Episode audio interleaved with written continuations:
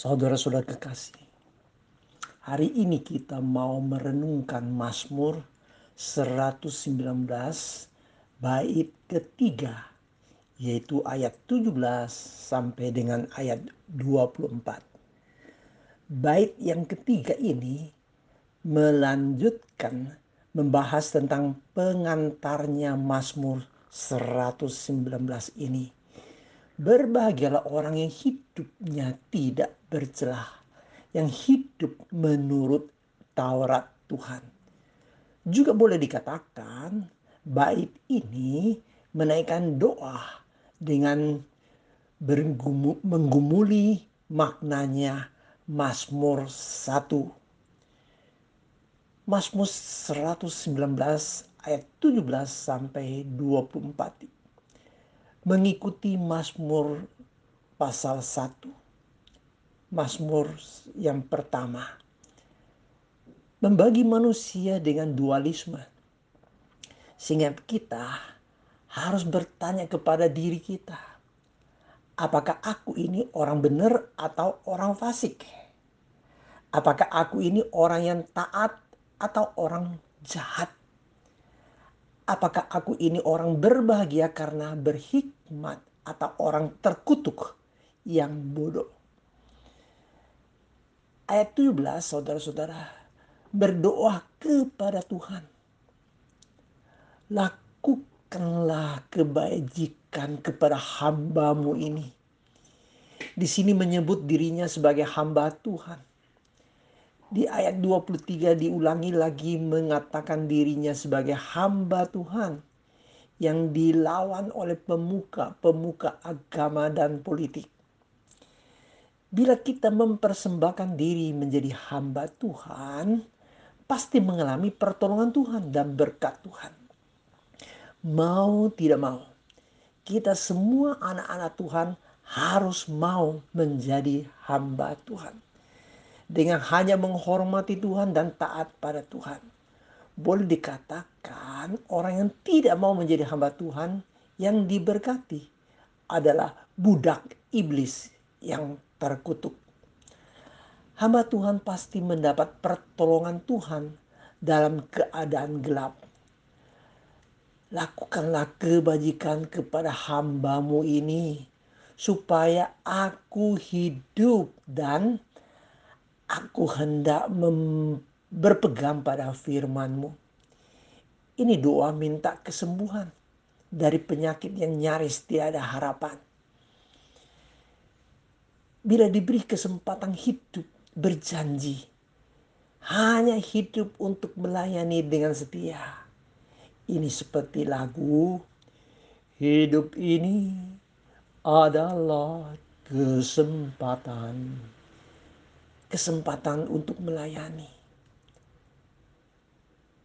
Orang yang diberkati Tuhan sangat jelas tujuan hidup yang mulia. Bukan cari kesenangan duniawi yang sementara.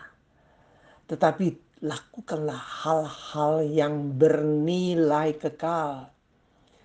Seringkali mata kita dibutakan oleh si iblis.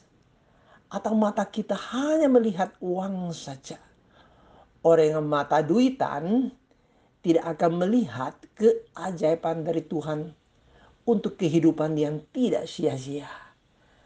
Maka doa di ayat 18 sangat indah.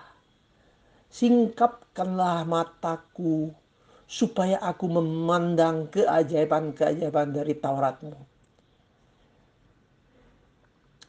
Oh Tuhan, singkapkanlah mataku di bahasa Indonesia sehari-hari, bukalah mataku supaya aku melihat ajaran yang mengagumkan dalam hukum Tuhan. Di sini menyebut firman Tuhan sebagai yang tertulis, yang harus dibaca. Seringkali mata kita tertutup oleh keinginan-keinginan duniawi. Maka inilah ayat yang sangat bagus untuk berdoa sebelum kita baca firman Tuhan. Hidup ini sangat butuh pertolongan Tuhan. Di bait yang ketiga ini menyebut ada tiga pertolongan. Satu, Tuhan mau menolong kita menyadari hidup ini adalah kesempatan untuk melayani Tuhan. Kedua, Tuhan mau menolong kita untuk rajin membaca Alkitab dengan mata rohani kita terbuka. Yang ketiga, Tuhan mau menolong kita bebas dari berbagai ancaman dan bahaya. Pemasmur menyadari dirinya adalah orang asing di dunia ini.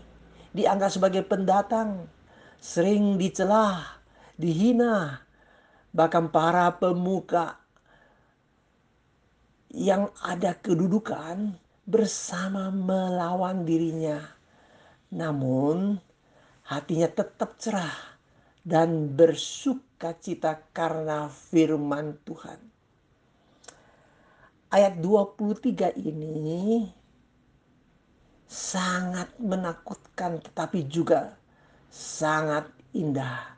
Sekalipun pemuka pemuka duduk bersepakat melawan aku. Hambamu ini merenungkan ketetapan-ketetapan Tuhan. Ini sama dengan pengalaman Raja Daud di Mazmur 23. Jadi ayat 23 dari Mazmur 119 ada mirip dengan Mazmur 23. Saat ada host hostility juga ada hospitality dari Tuhan. Siapa pun dan apa pun musuh kita, termasuk COVID-19 yang membuat kita rasa gelap, tetapi tetaplah cerah dengan pertolongan Tuhan. Paling penting saudara-saudara kita harus sungguh-sungguh rindu kepada firman Tuhan ayat 20 saudara ada seperti orang sakit rindu terhadap firman Tuhan. Ketika kita rasa hidup kita ini suram, stres, bingung, berdoalah seperti ayat 24. Ya, peringatan-peringatanmu menjadi kegemaranku, menjadi penasehat-penasehatku dunia saat ini banyak muncul berbagai penasehat-penasehat yang sok pinter. Para anak Tuhan yang juga hamba Tuhan pasti bisa mengalami Tuhan Yesus adalah penasehat yang ajaib. Amin.